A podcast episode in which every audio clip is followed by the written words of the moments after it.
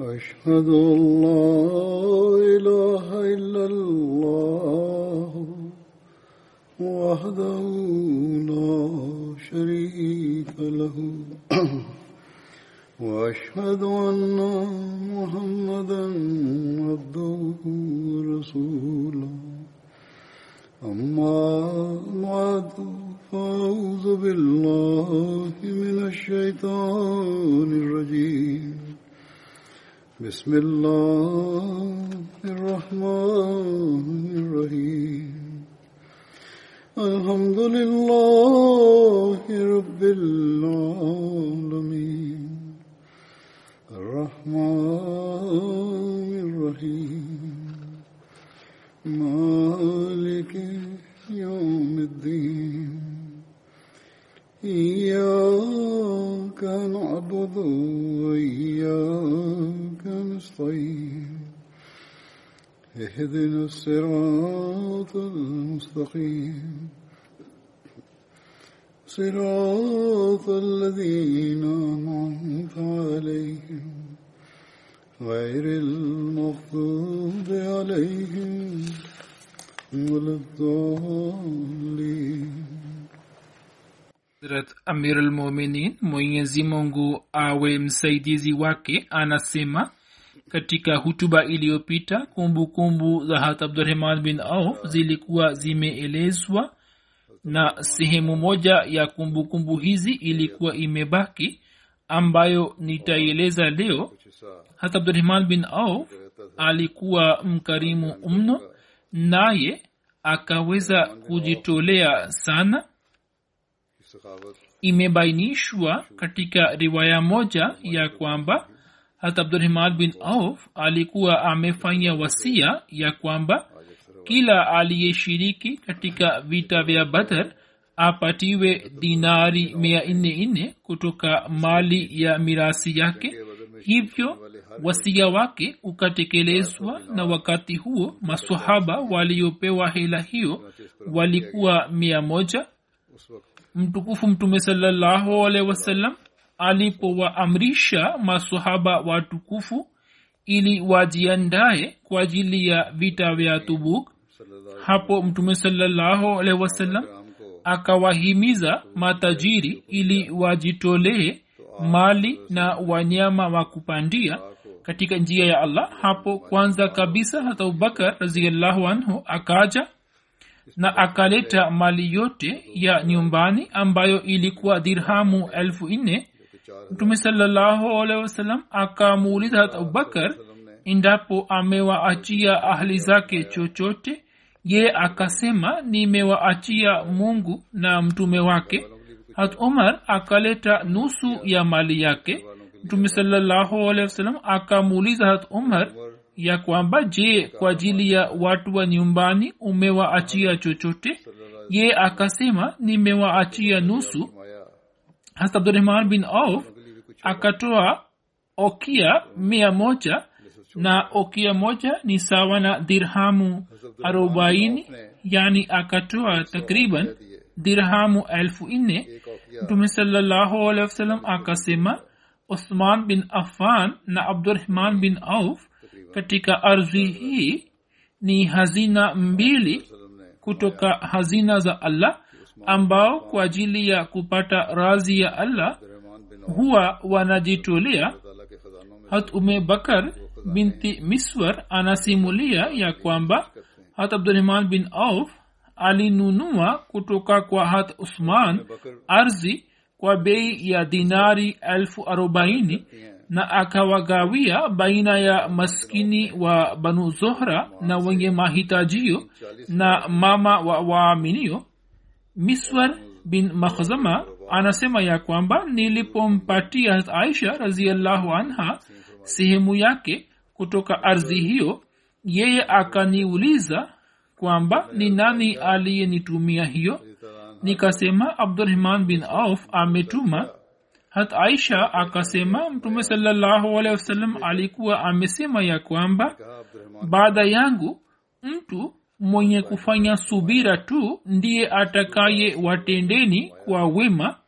Kisha akamwombea akisema kuwa ewe mungu umnweshe abdurahman kutoka chemchem salsabil ya peponi.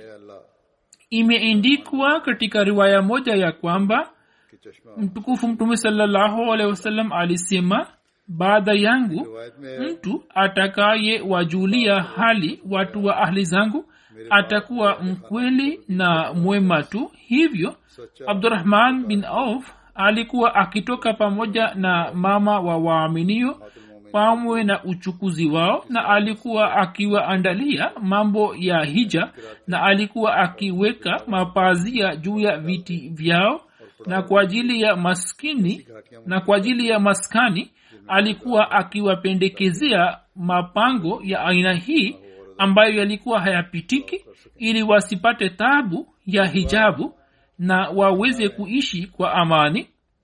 Safari moja mjini madina kulitokea ukame wa vyakula. Wakati ule msafara ulitoka siria na ukaja madina uliokuwa umebeba unga wa ngano na vitu vingine vyakula juu ya ngamia mia saba na kutokana na ujio wake kelele zikatokea mjini. Hataisha akauliza kelele hizi ni za nini? Akaambiwa msafara wa ngamia mia saba wa abdurahman umefika ambao umesheheni unga wa ngano na vitu vingine vya kula.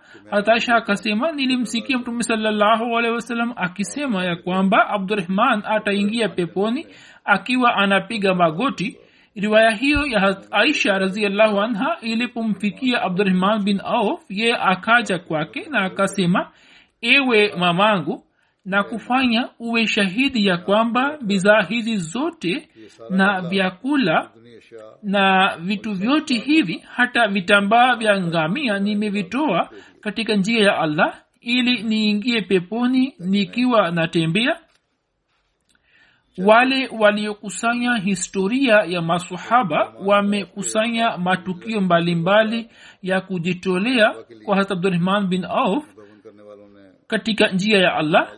Katika kitabu cha usudul ghaba imeendikwa ya kwamba abdurahman bin auf alikuwa mwenye kujitolea sana katika njia ya allah. Safari moja akawaacha huru watumwa thelathini. Safari moja hat umar alipata shida ya fedha yeye akamwomba abdurahman bin auf ili ampatie mkopo. Abdurahman bin auf akasema ewe amirulmuminin kwa nini unaniomba mimi tu? Wewe unaweza kuchukua mkopo kutoka baitulmal au kutoka othman au kutoka mtu yeyote mwingine aliye na uwezo? Hatumar akasema sababu ya kufanya hivi ndiyo hii ya kuwa inawezekana nikichukua kutoka baitulmal nisahau kuirudisha na nikichukua kutoka mtu mwingine inawezekana mtu huyo kwa sababu ya kujisikia haya au kwa sababu yoyote nyingine asiniombe ili nimrudishie hela yake. Na mimi pia nisahau lakini wewe ukinikumbusha tu utachukua hela yako. Huzur anasema kwa sababu ya maelewano mazuri yaliyokuwa baina ya masahaba masahaba walikuwa wakisaidiana katika mahitajio yao. Mwanawake hata abdurahman bin auf aitwa ibrahim anasimulia kutoka kwa baba yake ya kwamba mtume sallahualwasalam alisema ewe ibni auf utaingia peponi ukiwa unatambaa kwani wewe ni tajiri. Basi utoe katika njia ya allah ili uweze kuingia peponi ukiwa unatembea. Riwaya hii inafanana na riwaya iliyotangulia ya bi aisha raziallahu anha. Hata abdurahman bin of akasema ewe mtume wa mungu nitoe nini katika njia ya allah? Akasema toa ulicho nacho. Akamuuliza ewe mtume wa mungu je yote? Akasema ndiyo. Hata abdurahman akatoka na nia hii ya kuwa nitatoa mali yote katika njia ya allah baada ya muda mfupi mtume alehi akamwita na akasema ulipoondoka jibrili akaja na akasema mwambie abdurahmani ya kwamba awahudumie wageni awalishe maskini awape waombaomba na kabla hajatumia juu ya wengine kwanza atumie juu ya jamaa zake. Atakapofanya hivyo mali yake itatakasika na hapo si kwa kutambaa bali utaingia peponi ukiwa unatembea. Safari moja akatoa nusu ya mali yake katika njia ya allah ambayo ilikuwa dirhamu elfu nne. Kisha safari moja akatoa dirhamu elfu arobaini na siku nyingine akatoa dinari elfu arobaini kama sadaka katika njia ya allah. Siku moja akatoa mafarasi mia tano katika njia ya allah na siku nyingine akatoa ngamia mia tano katika njia ya mwenyezi mungu abu salama mwana wa abdurahman bin auf anasimulia. Anasema kwamba baba yetu katika haki ya ummahatulmuminin akawatolea wasia wa bustani moja. Bustani hiyo ilikuwa na thamani ya dirhamu laki nne. Hata abdurahman bin auf alikuwa amefanya wasia wa kutoa dinari elfu hamsini katika njia ya allah. Katika mirasi yake kulikuwa na ngamia elfu moja mbuzi elfu tatu na farasi mia moja ambao walikuwa wakila katika bakii jarb ni mahala palipo na umbali wa maili tatu kutoka madina kuelekea kaskazini ambapo umar alikuwa na milki yake. Katika maeneo hayo hayo akiwatumia ngamia ishirini wenye uwezo wa kuchota maji alikuwa anafanya kilimo na kutokana na kilimo chake alikuwa anajipatia chakula cha mwaka mzima. Ipo katika riwaya ya kwamba dhahabu aliyoiacha katika mirasi yake ilikuwa nyingi kiasi hiki ya kuwa ilikatwa na mashoka. Hadi walioikata viganja vyao vikapata upele hata abdurahman bin auf alifariki dunia katika mwaka wa thelathini wa hijria sawa na raia wengine akafariki katika mwaka wa thelathini na mbili akaishi miaka sabini na mbili na sawa na raia wengine akaishi miaka sabini na tatu na akazikwa katika janatulbaqi hat uthman akasilisha jeneza yake sawa na kauli nyingine hat zubair bin awam akasilisha sala yake ya jeneza wakati wa kifo cha abdurahman bin auf saad bin malik akisimama karibu na maiti yake akasema wajabal yani ni pigo kubwa mtu mkubwa ametutoka. Hatali akasema ibn auf ameaga dunia hii. Yeye alikunywa maji safi kutoka chemchem ya dunia na yale machafu akayaacha. Au akasema ibn auf alipata zama nzuri na akaondoka kabla ya muda mbaya kutokea abdurahman bin auf akawaacha nyuma wake watatu. Kila mmoja akapewa dirhamu elfu themanini kama sehemu ya nane ya mirasi yake. Ilhali sawa na riwaya nyingine alikuwa na wake wanne na kila mke akapata dirhamu elfu themanini. Sasa sahaba atakayetajwa hapo mbele ni hasad bin muaz hasad bin muaz alitokana na banu abdul ashel tawi la kabila la aus la ansar. Naye alikuwa mkuu wa kabila la aus jina la baba yake lilikuwa muaz bin numan na mamake alikuwa akiitwa kabsha binti rafi ambaye alikuwa sahaba wa mtume salallahu alaihi wasallam. Kunia ya saad bin muaz ilikuwa abu amar mke wa saad bin muaz alikuwa hind binti simat ambaye pia alikuwa sahaba wa mtume salallahu kutoka kutoka hind hadrat saad alikuwa na watoto kina amar na abdullah. Hasad bin muaz na hadrat husein bin uzair walikubali islam kwa mkono wa hat musa bin umer na hat musa bin umer kabla ya kushiriki kwa masohaba sabini katika bayati akba thania alikuwa amekuja madina. Alikuwa ametumwa madina kutokana na amri ya mtume salallahu alehi wasallam. Alikuwa akiwaita watu kwenye islam na alikuwa akiwasomea qurani tukufu.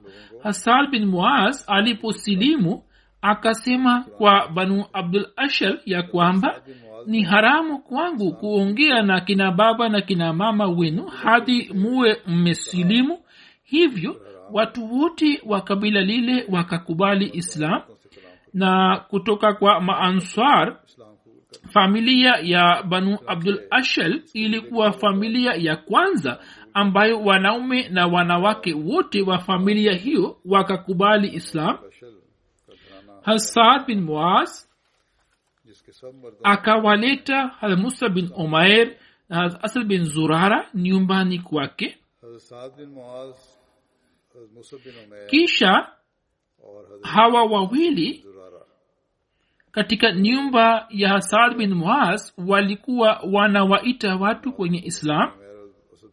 Hasad bin muaz alikuwa binamu ya asad bin zurara na hasad bin muaz hat usaid bin huzair ndio waliovunja masanamu ya banu abdul ashar walitokana na familia moja hivyo wakavunja masanamu yao pale kabila zima lilipo silimu mtume salallahu alehi wasallam aliweka udugu baina ya hasad na hasad bin abi wakas na sawa na riwaya nyingine akaweka udugu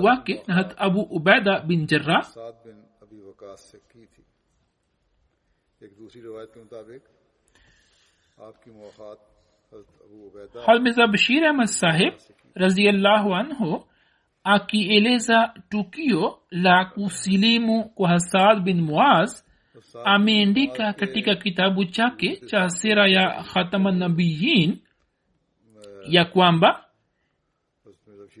yeye anaendika ya kwamba wakati wa kuondoka kutoka makka waislamu wapya hawa kumi na wawili walimwomba mtume salallahu alehi wasallam ili wapatiwe mwalimu wa islam baada ya bayati akba akbaula ambaye atufundishe dini na atupatie mafunzo ya islam na awahubiri ndugu zetu washirikina.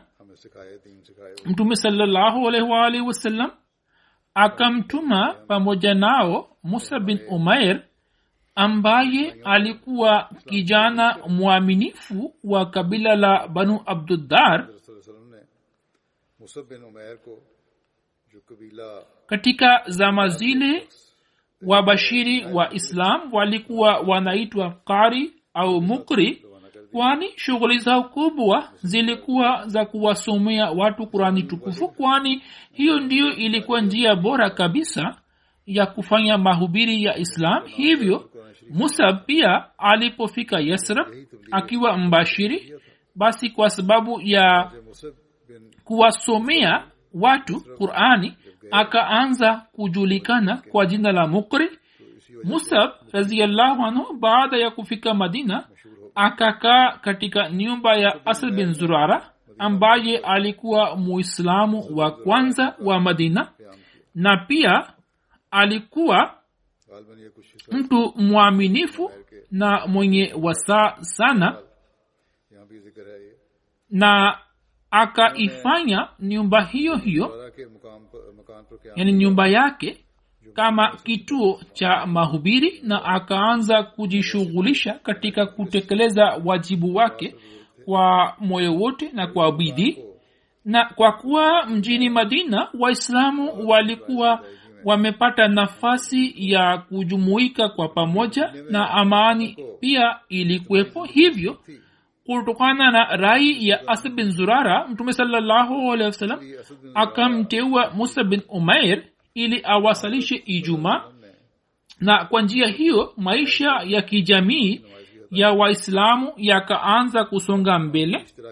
Na kwa fadhila za allah katika muda mfupi tu islam ilianza kuenea katika nyumba mbalimbali za madina na watu wa kabila la os na khazraj wakaanza kusilimu. Na baadhi ya wakati kabila zima likasilimu. Hivyo kabila la banu abdul ashel lilikuwa limesilimu kwa wakati mmoja. Kabila hilo lilikuwa sehemu maarufu ya kabila la os na kiongozi wake alikuwa anaitwa saad bin muaz ambaye alikuwa si kiongozi mkuu wa kabila la banu abdul ashel tu bali pia alikuwa kiongozi wa kabila la os. Uislamu ulipoanza kutangazwa na kusambazwa katika madina sal bin moaz akasikia vibaya na akataka kuizuia. Sal bin muaz kabla hajasilimu alikuwa mpinzani mkubwa wa islam lakini asad bin zurara alikuwa miongoni mwa jamaa zake wa karibu. Yani alikuwa binamu yake na asad alikuwa amekwisha silimu tayari. Na kutokana na sababu hii saad bin muaz alikuwa hapingi moja kwa moja ili asije akaleta matatizo ya kifamilia. Hivyo akamwambia jamaa yake mwingine aitwaye usaid bin al huzair ya kwamba kwa sababu ya asad bin zurara mimi najisikia aibu najisikia haya kidogo lakini wewe uende na ukamzuie musab ya kwamba asieneze upagani katika watu wetu na pia umwambie asad ya kwamba mwenendo huo si vizuri. Usaid alikuwa miongoni mwa viongozi maarufu wa kabila la banu abdul ashal hata hivyo baba yake alikuwa amesimamia kabila zima la aos katika vita vya boas na vita hii iliyokuwa ikipiganwa baina ya makabila mawili aos na khazraj ya madina kabla ya islam. Na baada ya saad bin muaz usaid bin al huzair alikuwa na athari yake kubwa katika kabila lake. Alikuwa mtu mkubwa katika kabila lake hivyo kutokana na ombi la saad yeye akawaindia musab bin umair na asad bin zurara na akamwambia musab kwa hasira kwa nini unawapotosha watu wetu? achana na tabia hii kwa ila matokeo yake yatakuwa si mazuri. Musaf alikuwa bado hajajibu. Asad akamwambia musaf kwa sauti ya chini mtu huyu ni kiongozi wa kabila lake hivyo uonge naye kwa upole. Musab kwa upole sana na kwa heshima akasema kwa usaed wewe usikasirike bali tafadhali ukae kidogo na utusikilize tunasema nini kisha unaweza kuamua chochote. Usaid akaona kuwa jambo lake lina mantiki hivyo akakaa na musab akamsikilizisha kurani tukufu na kwa upendo mkubwa akamweleza kuhusu mafundisho ya islam. Usaid akashikwa na athari kubwa sana kiasi kwamba akasilimu pale pale na akasema ya kwamba yupo mtu mwingine ambaye nimemwacha nyumbani ikiwa yeye atasilimu basi kabila letu zima litaamini pamoja naye. Hivyo ngojeni na mimi nitamtuma kwenu. Baada ya kusema hayo usaid akaondoka na kwa kutumia mbinu fulani akamtuma salbin moas kwa watu hawa saad bin akaja na akasema kwa asad bin zurara akiwa na hasira kali ya kwamba bwana asad mambo unayoyafanya hayafai kabisa. Mimi kwa sababu ya familia nimenyamaza. Hivyo usifanye hivi. Hapo musa kwa upole na mapinzi yale yale akampoza na akaongea naye kwa mapinzi na kwa upendo akasema kwamba ukae na utusikilize na kama utakuwa na jambo lolote la kupinga basi ulikatalie tu. Sala akasema sawa jambo hili linaeleweka. Na kwa kuweka mkuki wake kuwa chini akaketi. Hivyo musab akaanza kumsomea kurani tukufu kisha akamweleza kuhusu sheria ya islam kwa njia iliyo nzuri. Muda si muda hata mtu huyo pia alikuwa ameshikwa na imani tayari. Yani saad bin muaz pia kwa kuyasikiliza mawaiza haya akapoa na kusilimu. Hivyo saad bin muaz akaoga na kusoma tashahud kisha saad bin muaz na usad bin al huzair wakiwa pamoja wakawaendea watu wa kabila lake na saad akawauliza kwa njia yake makhsus ya kiarabu ya kwamba ini watu wa banu abdul ashal? Mnanionaje? Wote kwa pamoja wakasema wewe ni kiongozi wetu na ni mtoto wa kiongozi wetu nasi kwa asilimia mia tuna kuamini naye akasema basi sitahusika nani hadi muwe mnamwamini mungu na mtume wake? Kisha saad akawafahamisha sheria ya islam na jua lilikuwa bado halijazama. Siku ile ilikuwa bado haijaisha.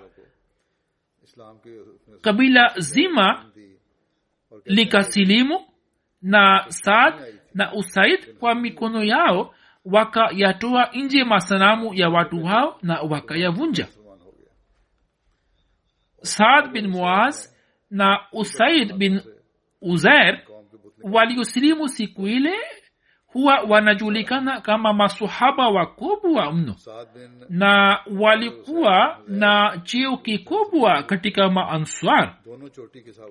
Na haswa saad bin muaz ambaye katika maanswar wa madina alikuwa na cheo kama vile katika wahamiaji wa makka. Hat abubakar sidik raziallahu anhu alikuwa nacho. Kijana huyo alijifanya kuwa mtu mwaminifu mkweli na ashiki mkubwa wa mtume salallahu alehi wasalam na kwa kuwa yeye alikuwa kiongozi wa kabila lake na pia alikuwa na busara kubwa mno hivyo akapata makamu ambayo masohaba makhsus na maalum walikuwa nayo katika islam. Hamiza bashir ahmad saheb anaandika ya kwamba kifo chake saad kilipotokea katika ujana wake kauli ya mtume salllahu isemayo kuwa arshi ya rahman imetikisika juu ya kifo cha saad bin muaz. Ilikuwa imebeba ukweli mzito ndani yake. Ilmuradi islam ikaendelea kuenea katika kabila la aus na hazraj kwa kasi sana. Mayahudi kwa macho yaliyojaa hofu walikuwa wanaona maendeleo ya islam na moyoni mwao walikuwa wanasema ya kwamba hatujui kuna nini kitakachotokea katika siku za usoni hamiza bashiri masaheb ameandika katika kitabu chake cha sera ya khatamanabiin ya kwamba muda mchache tu ulikuwa umepita tangu mtume sallahualwasalam afike madina ambapo abdullah bin ubai bin sulul mkuu wa kabila la khazraj na marafiki zake washirikina wakapokea barua moja kutoka kwa makuraishi wa makka ikiwa na ujumbe huu ya kwamba nyinyi mtelekeze katika kumhifadhi muhammad waila hakuna kheri kwenu. Hivyo barua ile ilikuwa na maneno yafuatayo. Nyinyi mmempa mtu wetu muhammad uhifadhi nasi tunasema kwa kuapa kwa mungu ya kwamba moja mumwache na mupigane vita zidi yake au mfukuze nje ya mji wenu. La sivyo sisi tukitumia nguvu zote tutawashambulieni na tutawaua wanaume wenu wote na tutawateka wanawake wenu na kuwahalalisha kwa ajili yetu. Barua hiyo ilipofika madina abdullah na wenzake ambao tangu mwanzo walikuwa na chuki moyoni dhidi ya islam na vinyongo vyao dhidi ya mtume salallahu na islam vilikuwa vimeshika mizizi ndani kwa ndani. Wakaanza kujiandaa kwa ajili ya kupigana vita dhidi ya mtume salallahu alih mtume salallahu alehi alipopata taarifa hii mara moja akakutana nao akawaendea na akawafahamisha kina abdullah bin ubai bin sulul na wenzake ya kwamba endapo mtapigana vita pamoja nami mtapata hasara kwani watakaopigana vita dhidi yenu ni ndugu zenu na watu hawa waliosilimu ni watu wa kabila lenu ni wakazi wa mji wenu. Na mkipigana vita basi watu hawa hawa kutoka kwangu watapigana vita dhidi yenu.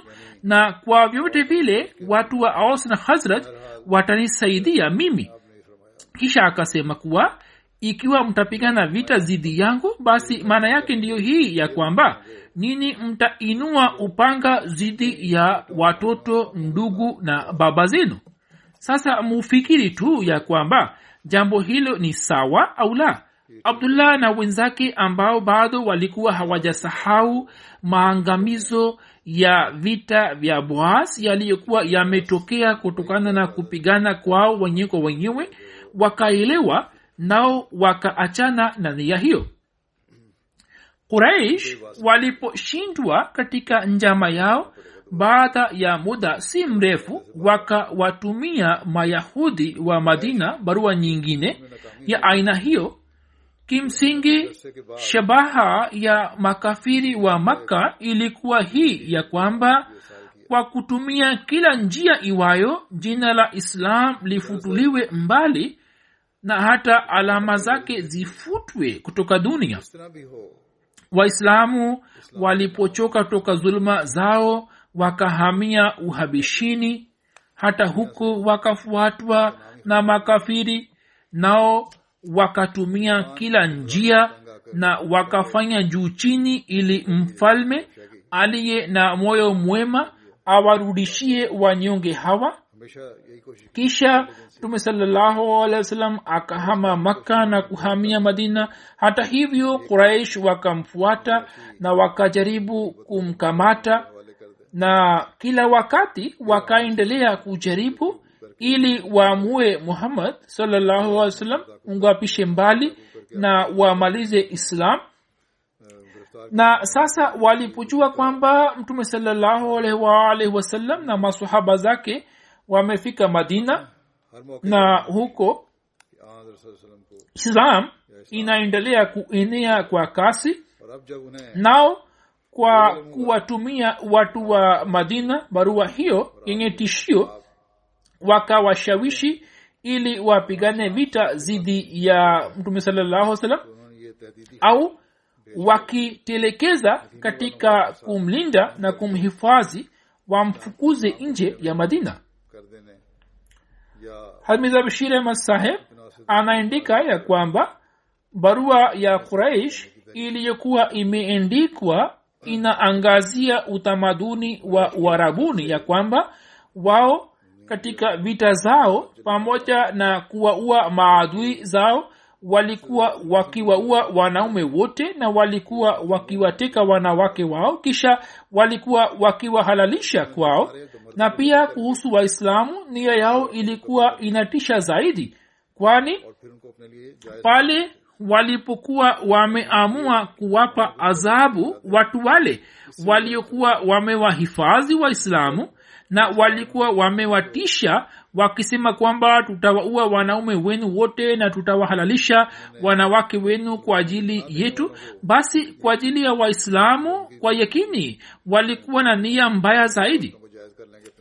Kwa vyovyote vile barua hiyo ya quraish wa makka ilikuwa haikutoka kutokana na hisia zao za muda tu bali walikuwa wamekwisha amua ya kwamba hawatawacha waislamu ili wakae kwa amani na hawatapumzika hadi islam ifutwe kutoka dunia.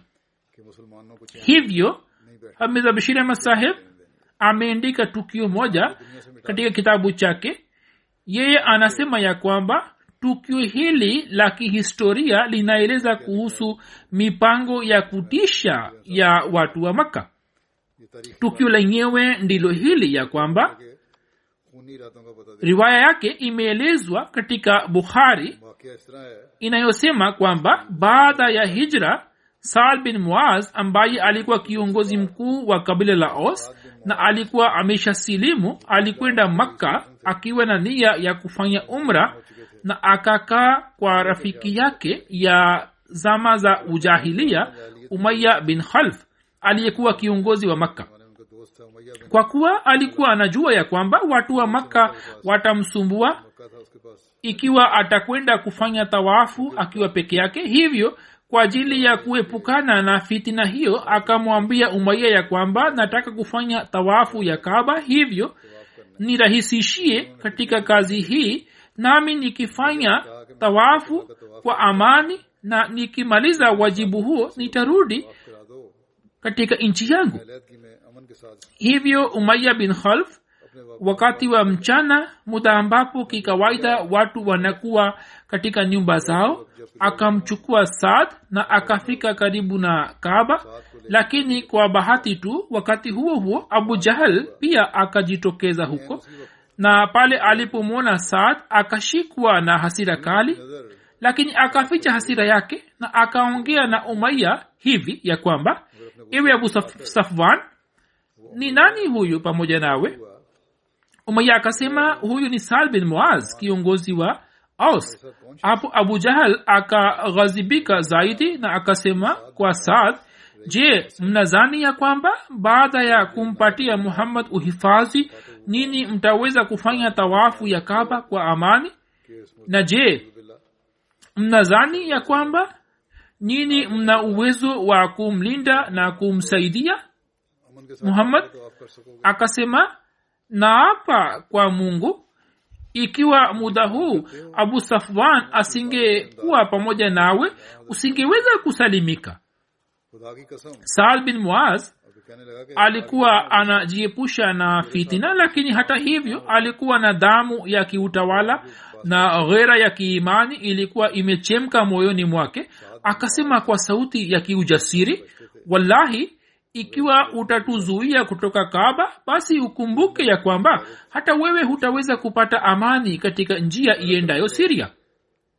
Sisi pia tupo njiani na tutafanya mengi zidi yako. Umaiya alipomsikia saad na akaona hasira yake akasema saad ebu angalia usirefushe sauti yako mbele ya abulhakam aliye kiongozi wa bonde hili. Abu jahal alikuwa maarufu kwa jina la abulhakam katika makka. Hivyo akamwambia saad kwamba asirefushe sauti mbele yake. Saad aliyekuwa amepanda katika hasira vile vile akasema umaya wewe acha tu usiingie kati. Wallahi si sahau bishara hii ya mtume salllahu alehi wa isemayo kwamba wewe siku moja utawawa na waislamu? Umaiya akasikia habari hiyo na akashtuka mno na akaja nyumbani na akamwambia mkewe habari hiyo ya saad na akasema na hapa kwa mungu sitatoka kamwe nji ya makka zidi ya waislamu yaani yeye alikuwa na yakini ya kwamba mtume salllahu salam amesema hiyo na muda wote kile anachokisema kinatimia. Hivyo habari hiyo pia inayonihusu mimi itapata kutimia. Lakini kutokana na kudra ya mwenyezi mungu wakati wa vita vya badr umaiya akalazimika kutoka nje ya makka. Na katika vita ile akawawa na waislamu na kufikia mwisho wake huyu ndiye yule umaya ambaye kwa sababu ya dini ya islam alikuwa anamtesa bilal. Ipo riwaya moja ya bukhari. Hat abdullah bin masud anasimulia ya kwamba hasal bin muaz alikwenda akiwa na nia ya kufanya umra. Hazrat abdullah anasema ya kwamba yeye akakaa kwa umaya bin khalf abu safwan alikuwa na uhusiano wa zamani pamoja na umaya umaya alipokuwa akija madina alikuwa anaishi kwa saad. Hivyo saad alipoamua kufanya umra akafikiri kwamba atakaa kwa umaya na atafanya umra kwa amani na kwa usalama. Umaya alikuwa na kawaida yake ya kwamba alipokuwa anakwenda siria na alikuwa anapita madina alikuwa anaishi kwa sal hivyo sal pia akaamua kukaa kwake. Umaiya akasema kwa saad kwamba ngoja kidogo na wakati wa mchana pale watu watakapokuwa wamepumzika majumbani mwao ndipo uende na ukafanye tawafu msimuliaji anasema kwamba wakati huo hasad alipokuwa akifanya tawafu akamwona abu jahal. Abu jahal akasema ni nani huyu anayefanya tawafu ya kaba hasad akasema mimi ni sad abu jahal akasema je utaweza kufanya tawafu ya kaba kwa amani ilhali mmewapa uhifadhi kwa muhammad salaa salam na wenzake? hasad akasema ndiyo ndipo wakatoleana matusi. Umaiya akamwambia hasad usirefushe sauti yako mbele ya abul hakam kwani yeye ni kiongozi wa wakazi wa bonde hili. Hasad akasema wallahi ikiwa utanizuia kufanya tawafu ya kaba mimi pia nitakufungia biashara yako ya siria hat abdullah bin masud raziallahu anhu anasema ya kwamba umaiya akaendelea kumwambia saad kwamba usirefushe sauti yako na akaendelea kumzuia kusema maneno. Hasad akapata hasira kali na akamwambia umaya akisema kwamba wewe wache tu usiingilie kati wacha tuongee na akasema kwa umaya ya kwamba nilikuwa nimemsikia mtume salallahu alwalhi wasalam akisema kwamba abu jehel ndiye atakaye kuwa sababu ya mauaji yako. Atakuwa sababu ya uwawa kwako. Umaiya akasema je mimi? Hansada akasema ndiyo wewe. Hapo umaiya akasema wallahi muhammad anaposema jambo hasemi uongo ndipo akaenda kwa mkewe na akamwambia je unajua ya kwamba ndugu yangu ya yasrab amesema nini? Ye akasema amekwambiaje umaya akasema yeye amesema ya kwamba yeye amemsikia muhammad salaa salam alikuwa akisema kwamba abu jehel atakuwa muwaji wangu. Mke wake akasema wallahi muhammad hasemi uongo hata abdullah bin masud alisema ya kwamba makafiri walipotoka kwa ajili ya vita vya badar na mtu mmoja akaja kwa umaya kwa ajili ya kupata msaada ndipo mkewe akamwambia je hukumbuki kile alichokuwa akisema ndugu yako wa yasrab umaya alisema mke wake akasema je hukumbuki? Umaya alipenda na alitaka kwamba asitoke lakini abu jahal akamchochea akisema kwamba wewe ni kiongozi kati ya viongozi wa bonde hili hivyo utoke pamoja nasi. Hata kwa siku moja mbili tu hivyo akaenda pamoja nao na mwenyezi mungu akamfanya auawe. Katika riwaya nyingine habari ya kushiriki kwa umaya bin khalf katika vita vya badar na jinsi alivyouawa imeelezwa hivi. Hasad akasema umaya naapa kwa mungu nilikuwa nimemsikia mtume sallahualwasalam akisema kuwa masahaba watakuua. Yeye akauliza hapo katika makka? Hasad akasema hiyo sijui. Hapo umaya akaogopa sana. Umaya akaenda nyumbani kwake na akamwambia mkewe safia au karima binti muhammad ya kwamba ewe ume je umesikia kile asemacho saad? Mkewe akasema saad anasema nini? Hapo umaiya akasema yeye ameniambia ya kwamba muhammad salllahu salam alikuwa amemweleza ya kuwa wao wataniua. Mimi nimemuuliza kwamba je hapo katika makka? Ye anasema kwamba ye hajui. Kisha umaya akasema wallahi mimi sitatoka nje ya makka. Yani alikuwa ameogopa mno. Vita vya badar ilipotokea abu jahal akawaambia watu ili wajiandaye kwa ajili ya vita na pia akamwambia umaya ili naye pia ajitokeze kwa ajili ya kulinda msafara wake. Umaya hakupenda kutoka abu jehel akaja kwake na akasema abu safman watu watakapokuona kuwa umekaa nyuma ilhali wewe ni kiongozi wa wakazi wa bonde basi nao pia watabaki nyuma pamoja nawe.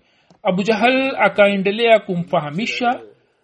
Ndipo umaiya akasema kama unanilazimisha basi nitamnunua ngamia mmoja mzuri sana kutoka maka kisha umaya akasema umme safwan niandalie maandalizi ya safari. Mkewe akasema je umesahau kile alichokuwa amekisema ndugu yako wa yasrab akasema hapana sijasahau bado. Nitaenda pamoja nao hatua tu kisha nitarudi. Umaya alipotoka basi katika kila hatua alipokuwa akisimama alikuwa akifunga mguu wa ngamia wake na akaendelea kuepukana na vita hadi mwenyezi mungu akaamua katika badr. Tukio la mauaji yake limekwisha elezwa hapo kabla katika kumbukumbu za hat abdurahman bin auf katika hutuba iliyopita. Bilal alipowaita maansar na kutokana na zile zulma alizokuwa akifanyiwa akamfanya umaya auawe. Musleh maud raziallahu anhu anasema kiongozi mmoja wa madina saad bin muaz aliyekuwa mkuu wa kabila la os kwa ajili ya kufanya tawafu ya kaba alikwenda makka abu jehel akamwona na akasema kwa hasira kali je nyini mnazani kuwa baada ya kumhifadhi muhammad mtaweza kufanya tawafu ya kaba kwa amani? Na je mnazani kuwa mna uwezo wa kumlinda na kumsaidia? Na hapa kwa mungu ikiwa wakati huu abu safwan asingekuwa pamoja nawe usingeweza kusalimika. Saad bin muaz akasema wallahi ikiwa utatuzuia kutoka kaba basi ukumbuke kwamba wewe pia hutapata amani katika njia ya siria hasad bin muaz alishiriki katika vita vya badar uhod na handak pamoja na mtume sallahualwasalam siku ya badar bendera ya os ilikuwa mkononi mwa hasad bin muaz wakati wa vita vya badar jinsi jinsi hasal bin muaz alivyoonyesha jazba na imani yake na jinsi alivyoonyesha mapenzi ya mtume sallahualwasalam aliyokuwa nayo moyoni ilionekana pale mtume sallahualwasalam alipopenda kujua rai ya maansar na hasal bin muaz ndiye aliyekuwa ametoa rai yake kwa niaba ya maansar shiremesaheb ameandika katika kitabu cha sira ya khatam nabiin ya kwamba waislamu walipopita bonde la safra na wakafika zafran ambayo ni hatua moja mbali na badar safra ni bonde moja lililopo kati ya badar na madina ambako mtume saa salam alikuwa amewagawia waislamu ngawira za vita vya badar na katika bonde hilo ipo mitende na pia kilimo kinafanywa kwa wingi.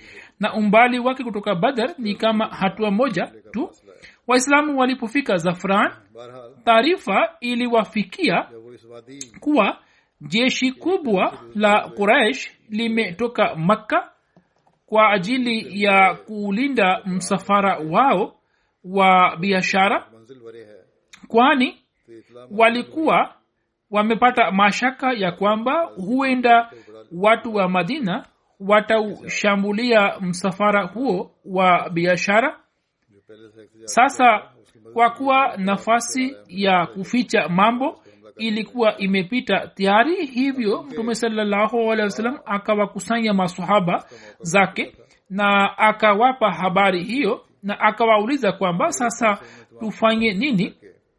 Baadhi ya masahaba wakasema ewe mtume wa mungu kutokana na uwezo wetu wa kizwahiri ni vyema kwamba tukabiliane na msafara tu kwani bado hatuko tayari kwa kupigana na jeshi. Lakini mtume saa salam hakupenda rai hiyo. Upande wa pili masahaba wakubwa waliposikia ushauri huo kila mmoja wao akajitokeza na akaeleza hisia zake za kiimani na akasema nafsi na mali zetu zote ni za allah. Katika kila hali tuko tayari hivyo mukdad bin aswad ambaye pia alikuwa anaitwa mikdad bin amr akasema iwe mtume wa mungu sisi si kama walivyokuwa watu wa musa ili tuseme kwamba nenda wewe na mungu wako mkapigane.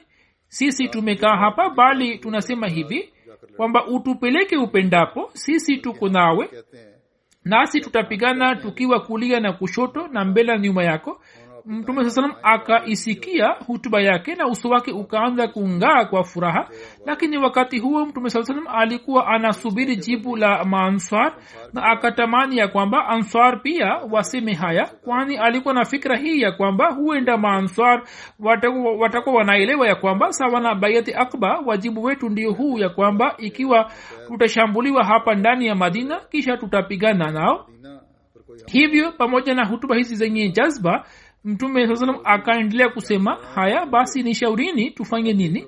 Sahal bin muaz mkuu wa os akaelewa matakwa ya mtume na kwa niaba ya maanswara akasema ewe mtume wa mungu labda unataka kujua kuhusu rai yetu?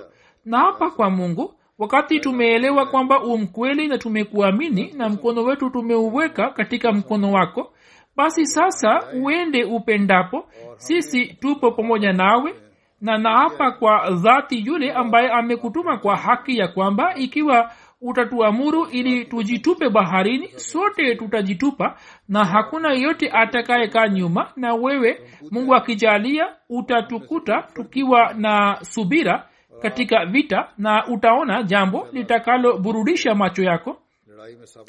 Mtume saa salam akasikia na akafurahi mno na akasema basi kwa jina la allah musonge mbele na mufurahie kwani mwenyezi mungu ameniahidi ya kwamba kati ya makundi haya mawili ya makafiri yani jeshi na msafara mmoja wake atatujalia ushindi juu yake.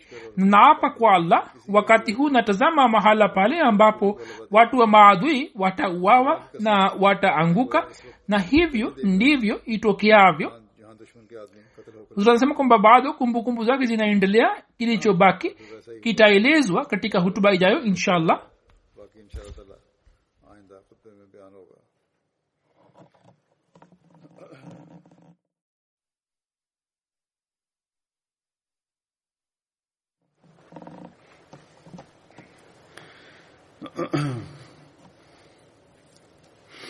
الحمد لله الحمد لله نحمده ونستعينه ونستغفره ونؤمن به ونتوكل عليه ونعوذ بالله من شرور أنفسنا ومن سيئات أعمالنا.